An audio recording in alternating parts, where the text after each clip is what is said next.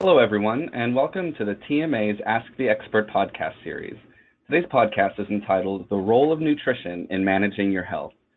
I'm Sam Hughes from the Conquer program at UT Southwestern Medical Center in Dallas, Texas, and I'll be monitoring today's podcast. The TMA is a nonprofit focused on support, education, and research of rare neuroimmune disorders. You can learn more about the TMA at myelitis.org. This podcast is being recorded and will be made available on the TMA website for download via iTunes. During the call, if you have any additional questions, you can send a message through the chat option available with GoToWebinar. For today's podcast, we are pleased to be joined by Tad Campbell and Christopher Flores. Tad Campbell is a registered dietitian in Dallas, Texas. He's a faculty member in the Department of Clinical Nutrition at UT Southwestern Medical Center. In addition to teaching graduate students, he sees patients in an ALS clinic, the UT Southwestern Nutrition Clinic, and the Total Life Care Clinic at the Clinical Center for Multiple Sclerosis. Christopher Flores is a registered dietitian at Children's Health in Dallas, Texas. He has worked in pediatrics for the last five years. He started working in weight management and now works in the neurology department. His main focus is on the ketogenic diet and the medium chain triglyceride diet. He's also a provider in the Pediatric Conquer Clinic at Children's Health. Welcome and thank you both for joining us today. Now, before we jump into some of the specific questions that were asked by uh, patients and other members of the community, um, I wanted to just kind of give you guys a chance to, to give a broad overview of what the current understanding is generally about uh, nutrition and proper nutrition uh, and a healthy diet, um, um, kind of from uh, both the adult and the pediatric perspective. So, uh, Tad, I'll just throw it over to you first, and if you want to kind of give us a broad overview of, of what our understanding of nutrition is currently, that would be great. Sure. So, well, first, thanks for for having us today. Um, I think that the maybe the first thing that you should think of when you think of nutrition is uh, and what's what's the best nutrition is is really a, a balanced and varied diet.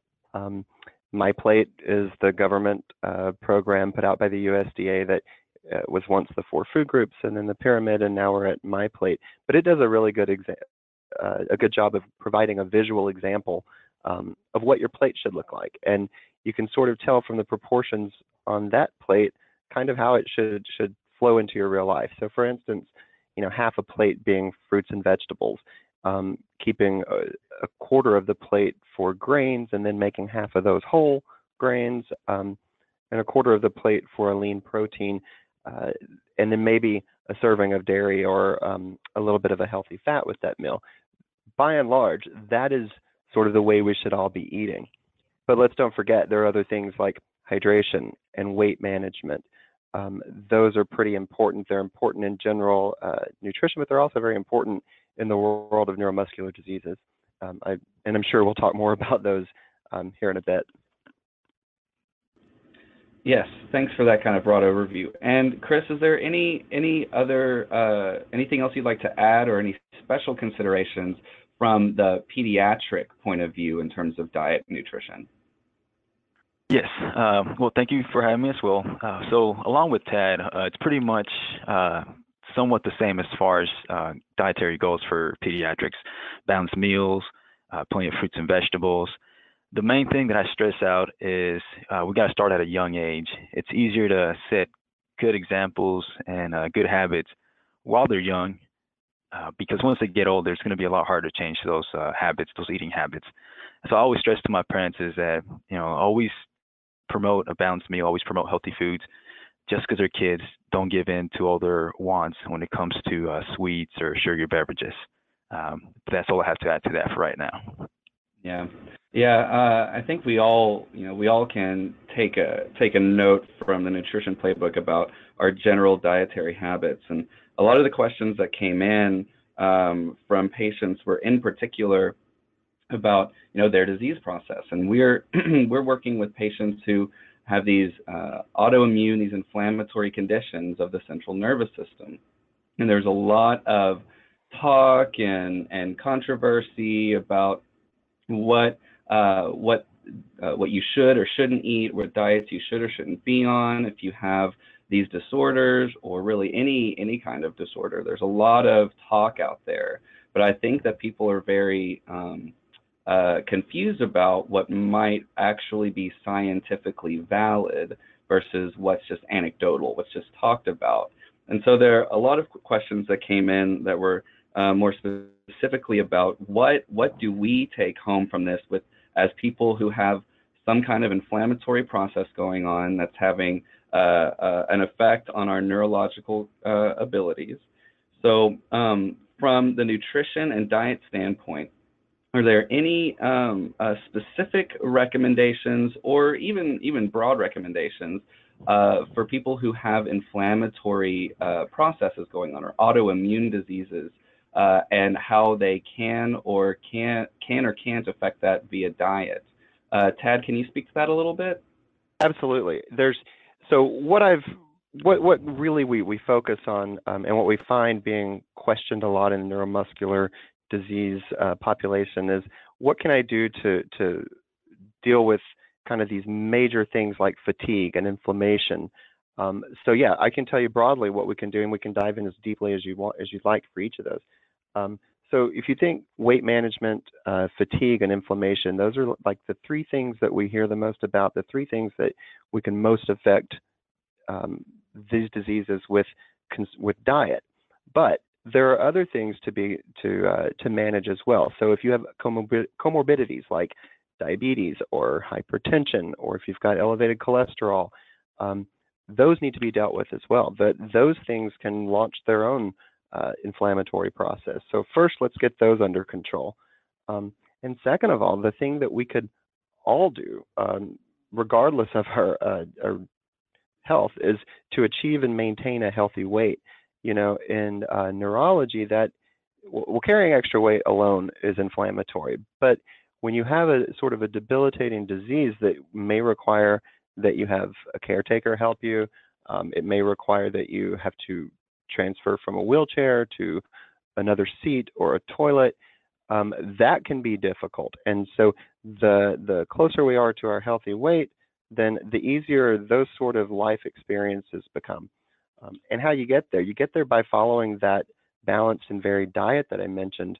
Um, in addition to that, drinking water, you know, getting plenty of water with neuro uh, neurological diseases. A lot of times bladders are affected. Um, bowel health is something to be concerned about. And so rather than avoid water, we've got to drink plenty of it. Um, and then uh, one thing that I notice a lot in, the, uh, in regards to fatigue is we can't skip meals. It's one of those things that seems very basic, like everyone would know that. But when you're the one skipping the meal, you don't really think about it that much. You've just developed the habit that you don't eat breakfast or you don't eat lunch. It's just the way it worked out. And then you find that you're sinking a few hours later and just getting a little slower or uh, um, not quite as, as energetic. Have have meals throughout the day, you know. And it's, if it's difficult to start eating a meal that you've skipped for years, you can start slow. Start with some fruit, have a yogurt, something small. Over time, you'll want that food, and you'll likely find that your fatigue has decreased as well. Mm-hmm. And there's also a ton of things we can do, um, foods at least, that we should uh, eat to help control inflammation or avoid because we know that they're pro-inflammatory. Yeah. Uh, weight. You get to this point of weight management is is very important for you know general health, and these disease processes can can render people immobile many times, and which can lead to inactivity and weight gain. So, as a follow-up question to that, um, uh, is it? I think people think, oh, I need to lose weight, so I'm going, so I have to exercise but wait i can't you know i can't do a lot of you know aerobic exercises and things to uh, uh, to lose weight? Can i really get to a healthy weight just through diet? Uh, is, is, that is that a concern that that is valid? So i would argue that probably there are exercises that you can do. Um, even you know there are seated exercises for those who are confined to wheelchairs. Um, pool exercises walking in the pool. Or swimming is great. If you can't swim, walking is fine. Um, but at any rate, do what you can. Any increased movement is good for increasing your calorie needs, which then helps uh, with weight loss. It's also good for um, maintaining any function that you currently have. Stretches are great for that. Um, but yeah, exercise is doable. If you can't exercise for some reason, then then there are definitely we all have things we can improve in our diet. So there are improvements that can be made there. Some people may find it difficult to lose weight just through diet, um, but that's why I mean you should see a dietitian and get some help with that. Mm-hmm. Um, uh, Chris, from the from the pediatric side, I know that you know kind of globally, uh, at least in the United States, there's a lot of uh, conversation and concern about you know the the uh, increased weight of our children, the obesity epidemic in, in our kids. Um, uh, do you, uh, can you speak maybe a little to the way that that affects kids with these different disorders, uh, with different neurological diseases, and um, uh, uh, any concerns from the weight standpoint with children? Yes, of course. Uh, so, like Tad said, with increased body weight, or more precisely, increased body fat, inflammation inflammation does go up. Um, adipose tissue does produce inflammatory markers, uh, so that would aggravate uh, the inflammation state. Uh, on the other, and also on top of that, with excess body weight, not only comes uh, in more inflammation, but the risk for other diseases like diabetes, hypertension, and high cholesterol, which is just add to our current situation uh, that some of the kids are on at the moment. As far as for weight management, it goes uh, along with what Tad said exercise is important, and if you can do something, do what you can. Uh, the benefits, of course, are mobility, uh, muscle mass. You will pr- pr- produce more muscle mass, which in turn will help you burn, burn more calories. Um, but the main thing is trying to get the kids out the, out of the comfort zone and start to do a little bit of more mobility and watching exactly what they eat.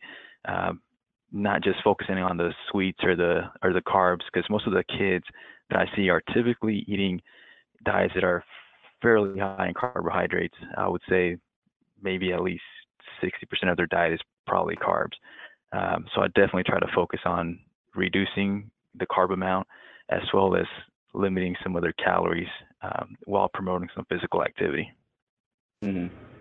Yeah, uh, being I think a lot of us just really need to be more conscious of what we're eating. I think if you ask most people, myself included, you know, what what did you eat yesterday, or or what is your normal diet? I I wouldn't necessarily be able to tell you everything that I eat all the time, but it's kind of being conscious of what you're eating and why you're eating it.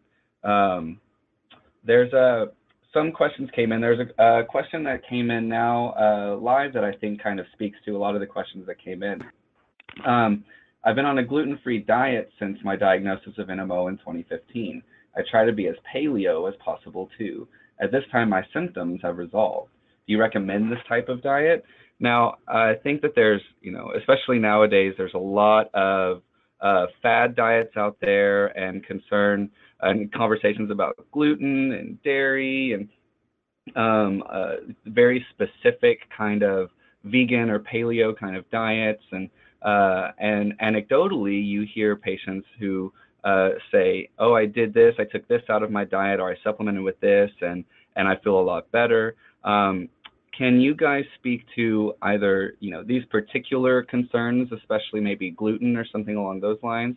Uh, and are there any specific dietary recommendations, especially from a, a, a pro or anti-inflammatory diet standpoint, um, and any any thoughts as to, uh, um, especially if there's any scientific evidence out there about any uh, validity to specific diets or supplementation. Sure, uh, Chris, do you want? Oh, uh, did you want to start, or do you want me to? Sure, I start? can. Um, yeah. So you mentioned paleo and gluten free, and the other other sort of uh, popular diets, and Unfortunately, the the evidence isn't that strong supporting any of those. However, I would say if you saw an improvement after following a diet, continue to do that. Um, you know, if it if it's working for you, then then keep doing it if it's not too difficult. However, regarding, I mean, paleo and gluten free in particular, there are some things that you should probably watch for. You should definitely be taking a multivitamin if you're doing those. Any diet that rules out entire food groups or large parts of food groups um, you're likely missing some some nutrients. And particularly gluten free. If you if you because because what a lot of people will do is they'll start their gluten free um, journey by getting rid of bread from their diet. Well, they may not realize that our bread supply has been fortified for many years with a lot of vitamins and minerals that uh, you're now not getting. And so definitely start a multivitamin. Um, what was the rest of your question? oh, uh, inflammation. What to do with for inflammation with diet? Yeah. Uh, are there any dietary recommendations about Yeah. um, uh, anti-inflammatory diets? Yeah, so unfortunately, you know, there's not a lot of diet information in the, the scientific literature that's focused specifically on TM, but there are there is some that's focused on neuromuscular diseases in general and the notion of inflammation. And there was actually a really good um, uh, review put out in American Society for Neurochemistry in January or so of 2015 that talked about diet inflammation. And so what I can give you here, I'll give you now sort of their list of things that that they'd recommend, and and I think everyone will agree with all of them. But starting with increasing fruits and vegetables. So fruits and vegetables naturally have a lot of antioxidants in them, so that's beneficial. Decreasing your intake of saturated animal fat, and if you're thinking of animal fat, what's saturated? It's anything that you could see at room temperature as solid, so like butter or the rind on a steak, that sort of marbling in a steak. Avoiding trans fats. Trans fats are inflammatory. They're being removed from the diet or from the, the food supply, but you should consciously look at labels and make sure you're not consuming any of them. Limiting the consumption of red meat. This is a, a recommendation that's pretty much made for everyone. So this is sort of the genesis of Meatless Mondays that people started a while back. Um, avoiding sugar sweetened drinks. Chris mentioned that about children, and absolutely, if you can start that habit at a young age or prevent that habit, the habit of drinking them from forming at a young age, it makes it much easier to move into adulthood with better habits. Similarly, avoiding hypercaloric meals, so overeating, just the process of getting too many calories at once is inflammatory. Can decrease dietary sodium, another thing that most all of us should do, and I think most people would be surprised to know that the majority of the sodium we get in our diet doesn't come from a salt shaker. It comes from processed foods and um, ingredients that are in sort of the store-bought convenience items. And then lastly, avoiding cow's milk. Um, oddly, there's a tiny protein in cow's milk uh, fat that, um, I'm sorry, did I say cow's milk? I meant avoiding cow's milk fat. Um, so drinking skim milk will prevent you from consuming that particular protein and um, and help decrease inflammation. Mm.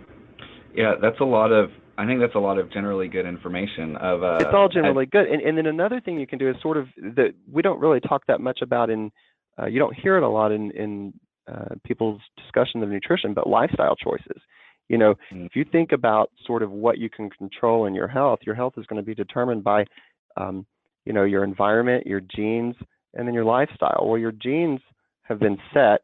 Your environment, depending on your age, may have been set, but your lifestyle choices are your decisions. So whether you drink too much or smoke or do drugs or exercise or not, those are all things that, you know, not drinking, not smoking, do exercise. These are things that will help decrease inflammation systemically.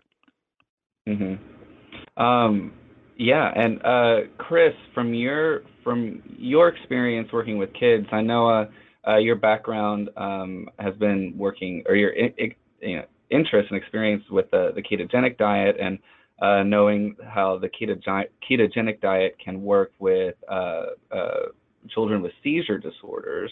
Um, do you have anything to add to what Tad was saying about uh, uh, children with neurological disorders, uh, specifically inflammatory neurological disorders, if you can speak to that, um, uh, based on your experience with, with different diets. Yes, definitely. So, um, just want to add to what Tad said. Um, as far as for inflammation, uh, diet, diet, diet, diets for inflammation, the main things that I've noticed in the articles that I've looked up is calorie restriction, increase in vegetables, and sometimes even vitamin D supplementation. Um, like Tad said, with the vegetables, uh, we get more antioxidants, uh, but we also get fiber. And fiber is very important for the gut bacteria. I know that's something that uh, they're looking into now as far as how it affects uh, some of the inflammation uh, that we see. Um, but in addition to antioxidants, we get to provide a good, healthy gut bacteria. Uh, vitamin D supplementation has also been seen. Um, it shows that most people are pretty low with vitamin D or, or they're low in their vitamin D. Uh, so supplementation with that uh, has seemed to be something of topic. Uh, see how it helps. Uh, as far as for um, the ketogenic diet, that's something that's coming along with not only epi- uh, seizure disorders, but also autism and even uh, MS as well. Uh, they're trying to see how the ketones that we produce when we're on the diet might somehow affect uh, the genetic makeup of the mitochondria or affect how the mitochondria works. Uh, they're trying to see if any defects in the mitochondria can lead to some of the demyelination that they see with some of the diseases. Uh, it's nothing uh, detailed yet, but it's something that people are starting to look at. Uh, so we don't have any really good recommendations as far as for uh, diseases with inflammation as far as how it will work at this moment. Yeah, there was um, some questions came in specifically about the ketogenic diet, and I think uh, um, at least from my reading, that's uh, probably one of the the most well described uh, specific diets specifically for seizure disorders. Could you, um, uh, Chris, kind of dive into a little bit more about what the ketogenic diet is and why they? You said a little bit about why it works, but to give a, a layperson view of, of what that means. Definitely, definitely. So um, a true ketogenic diet, and when, and when I mean true, it's a uh, it's a it's a diet that's 90% fat. Um, some of the diets out there that are said to be ketogenic are more of a modified Atkins, uh, which is just a lower carb amount, typically maybe 20 grams a day. Uh, but a true ketogenic diet is 90% fat.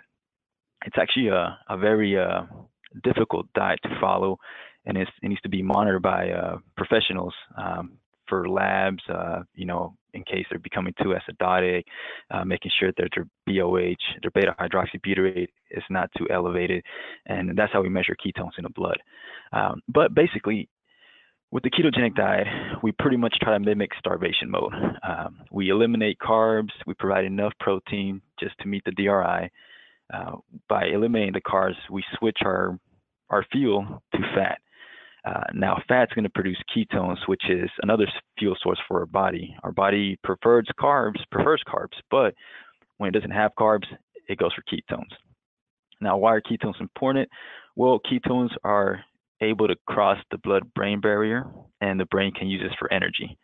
Now, exactly how it works uh, for seizure control, that's what people are looking into. Um, a lot of the talks are, are how it affects the mitochondria, or it can have some uh, effects on the genetic makeup of certain cells as far as the ketones go. But with the diet, there also are some complications that we might see. One of them is typically constipation. Again, it's a very high fat diet, low fiber. Constipation will occur. Uh, and the other one that we look out for is uh, acidosis. Acidosis is when there's too many ketones in the blood, and it drops your pH, which is not good for your for your for your body. Uh, typically, that occurs due to poor hydration, uh, or sometimes kids just really take to the diet and become very ketotic very fast. Uh, so those are the two main complications that we see. Uh, again, with a higher with a ketogenic diet, it's a high fat diet. So other possible possible complications are kidney stones, and for this reason, a true ketogenic diet really needs to be monitored by a professional. Uh, a modified Atkins is more doable at home. Yeah, yeah, it's one of those things. You don't try this at home, kind of thing. Uh, yeah. Uh, yeah, and I think that kind of speaks to, like Tad was saying before, if you're going to be be attempting a diet that takes out either takes out whole food groups or focuses entirely on one, even if it's as, you know, of course, this ketogenic diet is kind of the end of the spectrum, the far end of the spectrum. Yes. You have to be thinking about, you know, what you're not getting that your body needs and and supplementation. Um, and it kind of uh, uh, moves into some other questions that came in, kind of specifically about dietary supplementation. Uh, Chris, you mentioned vitamin D. Um, and there's a lot of uh, evidence out there about vitamin D in multiple sclerosis.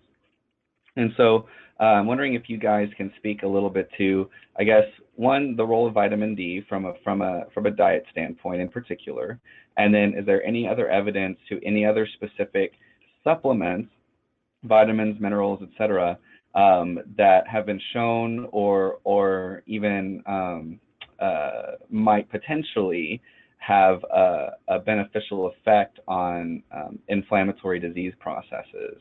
Uh, Tad, can you speak to that for a, a little bit? Sure. I, I, mean, I'll tell you, you're right. There's a lot of a lot of information about vitamin D and MS, and um, and consequently, I mean, vitamin D is generally managed medically by the physician whenever uh, we're in clinic. So I'm not often recommending vitamin D because I feel like the doctors are watching this. But um, yeah, I mean, most people are producing their own vitamin D from sunlight or getting it from dietary uh, um, intake. But there's uh, so aside from vitamin D, there's other things. You know, fish oil is um, you know a nice omega-3 fish oil has been uh, shown to decrease inflammation. It's anti-inflammatory. It's also, um, at least with MS, has been documented in reducing relapses. Um, alpha lipoic acid is another uh, supplement that I find I see a lot of um, patients with are taking, and that is uh, generally done for its immunomodulatory effect and anti-inflammatory properties. Um, honestly, if if your disease has has touched your bladder, my recommendation is that you take a cranberry extract daily or drink cranberry juice. You may not think of that as a supplement, but um, it is, and it can be beneficial in reducing urinary tract infections. Um, other popular supplements might be things like turmeric, um, ginkgo biloba. Um, there's been a study, at least, that showed that it has has somewhat helped with fatigue.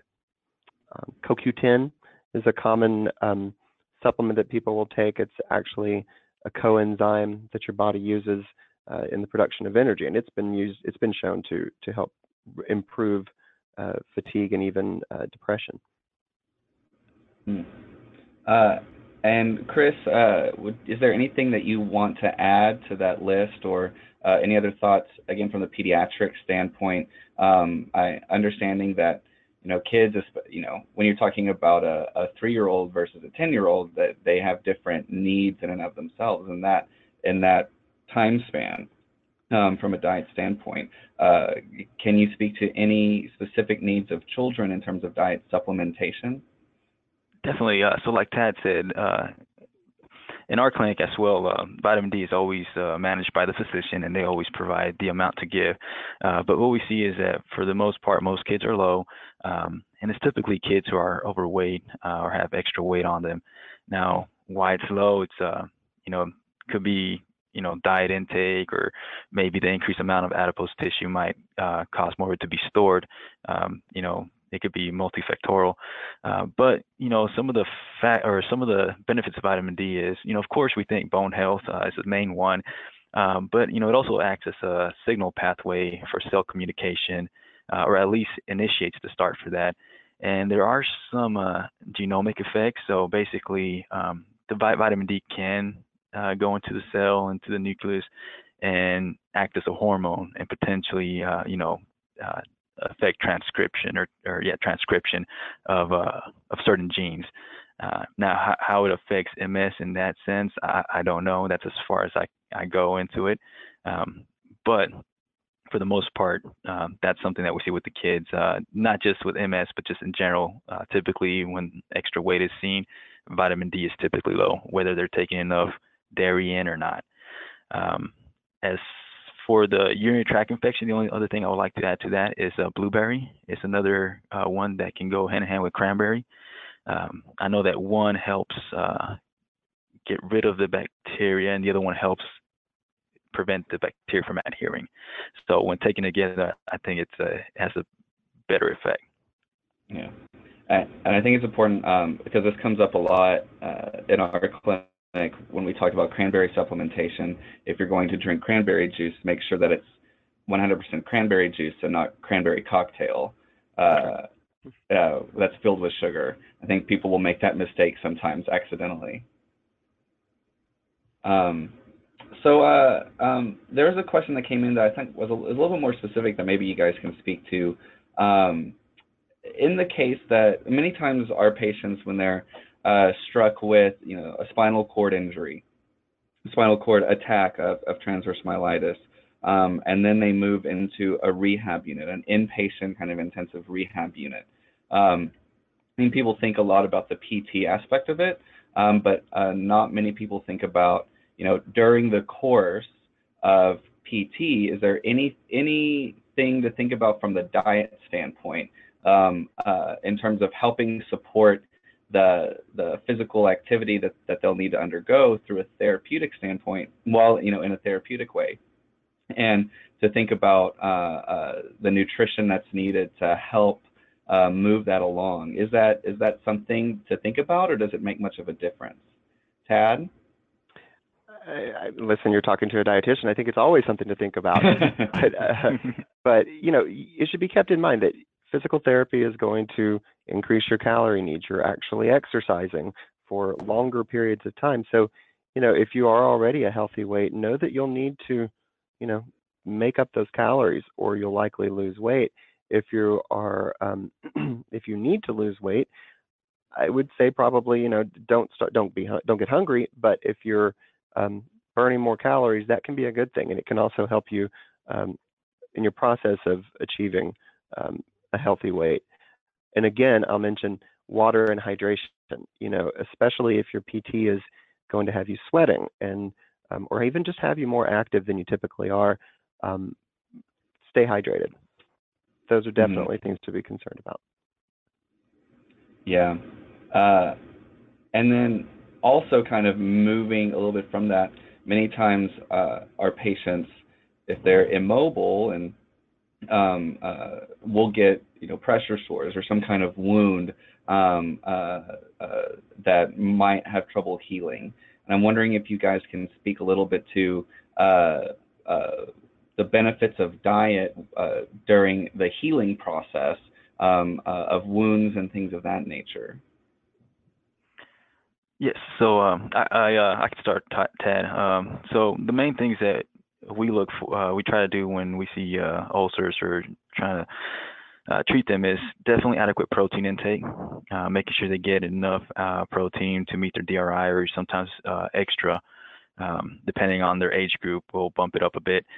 And also vitamin C and, and fluids, of course. Um, depending on how much or how deep it is, you know, they could potentially lose more fluids uh, and also vitamin C helps with uh, the repair, helps with collagen repair. So that's a, another supplement that we try to add to their to their diet. Mm-hmm.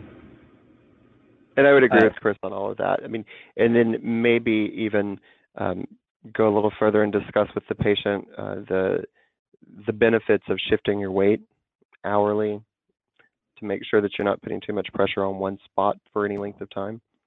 Mm-hmm. Um, yeah, I think that's all very important. That that comes up definitely from time to time, especially with uh, the patients who are who are paralyzed um, from the waist down or, or something along those lines. Uh, one thing I I'm uh, glad that we are able to have both of you on from both the pediatric and the adult side because I think an important thing for us to keep in mind is kind of the lifespan dietary needs and you know what what children need are different from what you know adults need and also as we move into more of the geriatric phase of life, the later life, uh, as as needs change. So I think what might be helpful is if you guys could just speak a little bit uh, more to the specific needs. I think you know if you're a parent with a child, uh, especially one who has a neurologic disorder like like the ones that we work with, uh, you're thinking so much about all the things that, that we can do to help them but remembering, you know, the different needs of children through the course of their childhood um, from a diet standpoint and then moving into adulthood. Uh, uh, uh, could you guys speak to that a little bit, a little bit deeper as to the differences um, uh, between what one what one should be thinking about uh, in childhood versus adulthood? Yes, uh, I can go ahead and start with childhood, um, and then we can go to adulthood. so with with children, I mean, the the main thing is, you know, at a young age, they are going to need more calories. Um, the amount of calories would also depend also on their activity uh, and whether they're going to hit growth spurts or not. Uh, now, the one thing that I always tell uh, parents is let the kid feel his hunger. If he's hungry, let him eat offer healthy foods. Don't force them to eat. Uh, that can definitely uh, start some bad habits later on to where they need to finish everything when they're not really that hungry. Uh, hydration is also important, uh, whether it be a young kid or an adult. Hydration is one of the biggest issues we see here, uh, typically because kids will prefer to drink juice or soda uh, rather than water. Um, I always recommend parents to offer water. They can mix a little bit of flavoring to it if they want, but the main thing is to get that habit started. Now, I prefer water, but if we need to add some flavor to it, you know, I prefer that over a juice or a soda. Uh, at a, as a kid, I believe uh, that juice is really not needed. Uh, if they're wanting to drink an apple apple juice, I prefer them to eat an apple. Uh, not only will they get the juice and the flavor from the apple, but they also get fiber and uh, more vitamins and minerals than just from the juice. Setting a proper uh, meal plan is also important. Um, letting them know that you know there are three meals, one or two snacks is fine, uh, but we definitely don't want them to graze all day on snacks. Uh, that's something I see that's pretty common with the kids. They'll walk in with a bag of chips or drink some soda while they're waiting or while they're just walking in. And I definitely recommend parents to stay away from that. Don't let them graze. Set meal times, set snack times. Uh, avoid that habit. And then um, something that else is pretty common is uh, with most of my families too. Uh, there's for some reason a, a, popularity with a bedtime meal, uh, typically a bowl of cereal or some pastries uh, right before bed. I always try to tell them uh, to avoid that. Um, not only is that very high in calories, but also they're going to bed, they're going to store that weight, and uh, their weight's just going to keep going up. Uh, vitamins and minerals that I focus on typically are your calcium, vitamin D, phosphorus, uh, and zinc. Uh, zinc is important for growth as well, so that's probably the top ones I look for. I always recommend a multivitamin just in general because most kids aren't getting a balanced meal. Mm-hmm. Um, and then Tad, can you speak to uh, kind of the transition from you know the growing, developing child into uh, more of the mature adult and and and you know you spoke before about general general health and, and diet, um, but kind of through the adult lifespan, especially as I think as we move into the, the geriatric phase of life, um, how diet dietary needs change, or especially differences between men and women and things of that nature. Sure. So the hope is that by the time you've reached adulthood, Chris has taught you really good habits, good dietary habits. Um, and so, if you know, as a, a, a, typical adult, if you're eating a good balanced and varied diet, like I discussed earlier, staying hydrated, getting some regular exercise, then you're probably fine. Um, though, if you've chosen a diet that that cuts out entire food groups, if you have a certain disdain for a certain type of food and just won't eat it, then you may also need a multivitamin, and that's fine. You can just start that. Um, but really, where we start to see the the challenges are if you if you move into sort of older age without those habits, then it may be more difficult to change uh, the habits. But but even worse, it's it's going to be hard to lose weight. So if you go into to um, older age with uh, extra weight, it's going to be harder to get that off than it used to be for a couple of reasons. One, you just need fewer calories. Your body, as you get older, loses muscle mass. Like Chris said earlier, you know, muscle mass will have a higher uh, um, calorie requirement than other tissue, and so as you lose that mass, then you now need fewer calories. Well, if you need fewer calories, you have to eat less than you need in order to lose weight. So at some point, you just it just becomes really difficult to lose that weight. Add to that that movement gets more difficult as we get older um, and more infirm, then uh, it's even harder than to get regular exercise. So those things just make it all the more important to develop, you know, good, healthy nutritional habits early in life and take them with you uh, all the way through. Regarding men and women, um, uh, pre-menopause, women will need more iron. Post-menopause, not so much. so uh, know too that as you add things like iron supplementation to your diet. You may experience constipation with that, which is another nutritional uh, concern, um, one that you would, would likely want to work on with your dietitian. Mm-hmm. Um, you guys talk about, you know, I guess uh, we we here in Dallas, you guys are work with us and, and, are great, and we have access to you guys as dietitians in our in our medical center here. But I think there are a lot of patients out there who have these disorders, TM and NMO and ADEM, are in places where there might not be this kind of professional uh, dietitian available, uh, kind of at the fingertips of the of their physicians, their providers, or even for for the patient.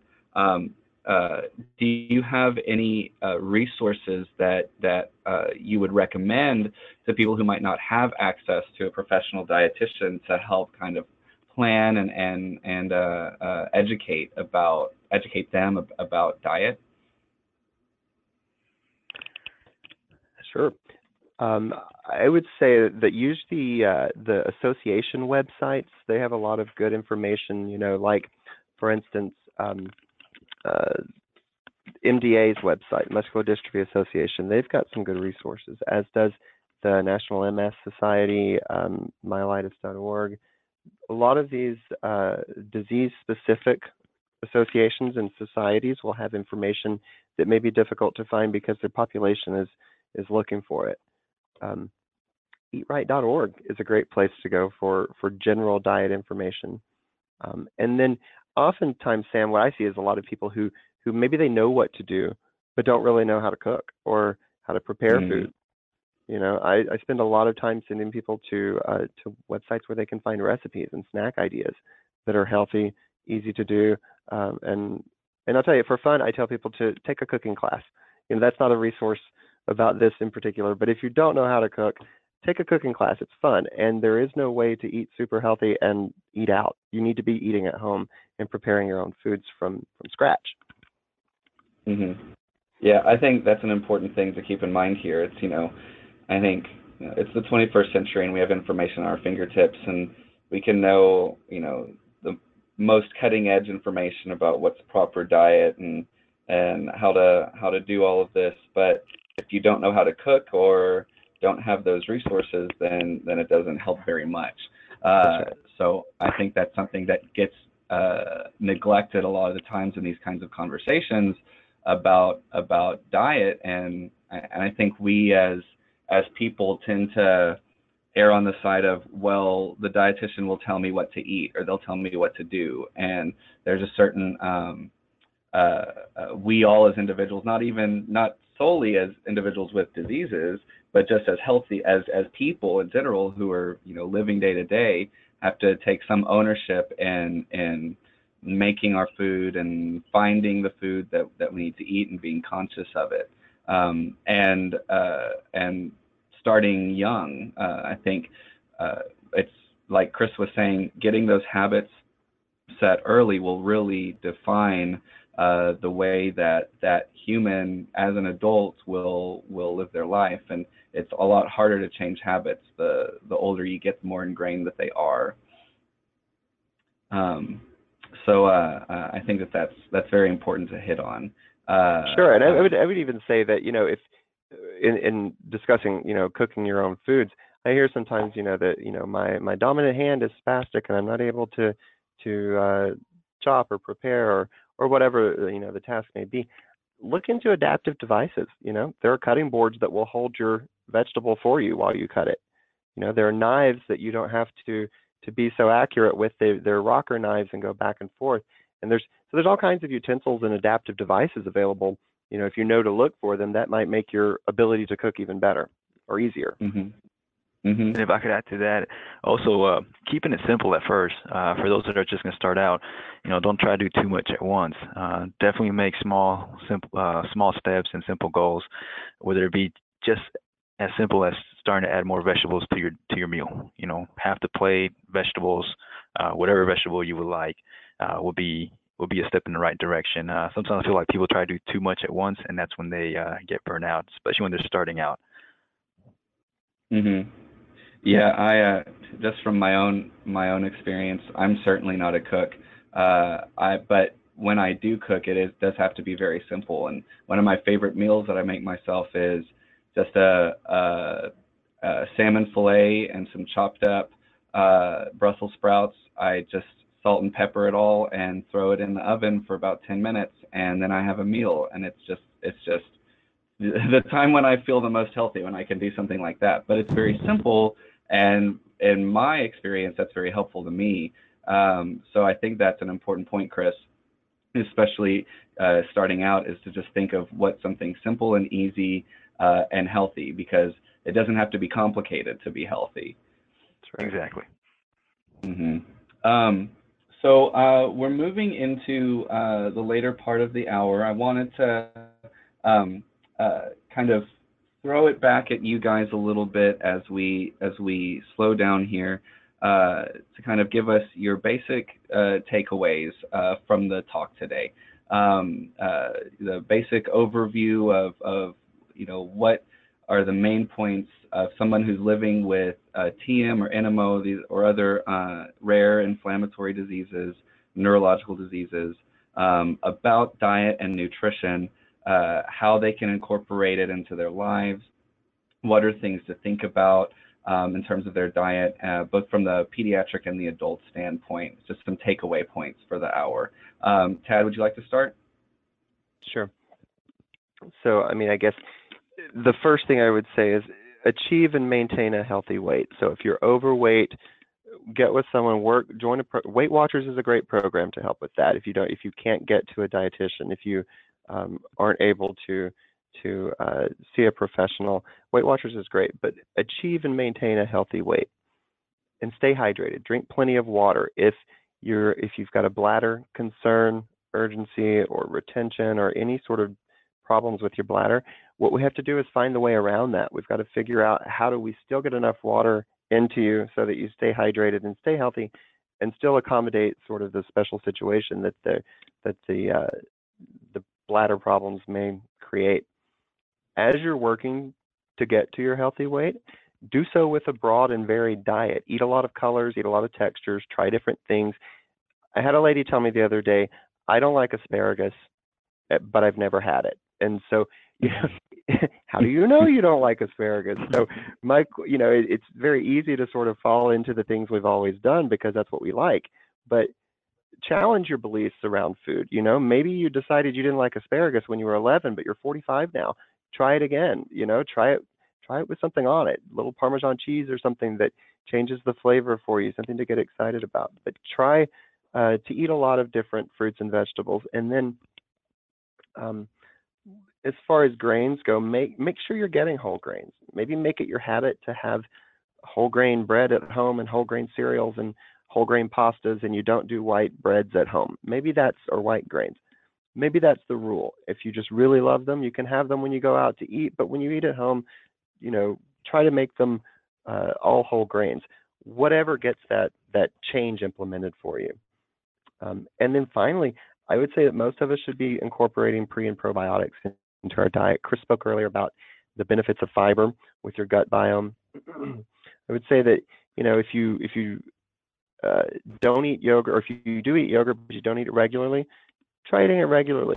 That's beneficial to your gut. Um, increased fiber is as well. And if you've never taken and, you, are interested, you should maybe try a probiotic. I find those in clinic at least to be quite useful for people who have um, concerns with their bowels. Thanks, Tad. And Chris, uh, what are your uh, final thoughts? Uh, similar with Tad, uh, uh, pretty much everything we said was spot on. Um, you know, I would also focus on portion control, um, making sure that, you know, the biggest portion of our plate is in our starches. Um, you know, like Tad said, definitely go for whole wheat, but you still don't want to make the biggest part of your plate nothing but pasta or nothing but potatoes. Uh, the biggest portion always wants to be you always want to make it the vegetables uh, and keep them colorful. Um, and hydration, I will stress that again too. Hydration is very important. Uh, a lot of us take it uh, for granted. Uh, you know, an easy trick to get a little bit more water in and work on our portions is always drink a cup of water before your meal, during your meal, and after your meal. Mm-hmm. Yeah, uh, and a big takeaway from me from all of these com- today and from other conversations that I've had about nutrition is, you know, there, especially when it comes to these kinds of disorders, it's not necessarily one size fits all. There's not eat this, don't eat this uh, kind of kind of answer that we all wish that there were sometimes, and there's not a lot of studies and scientific data out there about these particular disorders and what to do. There's a lot of new research going into it, and hopefully um, that will be uh, there will be uh, some more clear answers in the future. But right now, I think it's very important that the takeaway be the the the broad, you know, healthy eating, healthy lifestyles, hydration, um, uh, fruits, vegetables, whole grains, lean meats, varied diet uh, is important for for everybody, um, and no different for for people with uh, uh these kind of inflammatory neurologic disorders. And if if you eat, have a diet and it works for you, like you said earlier, Tad, it makes you feel better um, and it's and it's sustainable, then that's great. Go for it. Um, um, but uh, remember that it might not that same thing might not work for the neighbor next door. Uh, I think that's very important for us to remember. Um, so uh, I want to thank you guys, uh, Tad and Chris, a lot for your time and your energies today, uh, uh, your expertise for uh, to the community. I want to thank uh, every all of the listeners, everybody who was there um, to to hear this, uh, and all of your questions, and to the TMA for this uh, this platform to educate people. So hope everybody has a great week. Thanks again, Tad and Chris. Thank you. Thank you.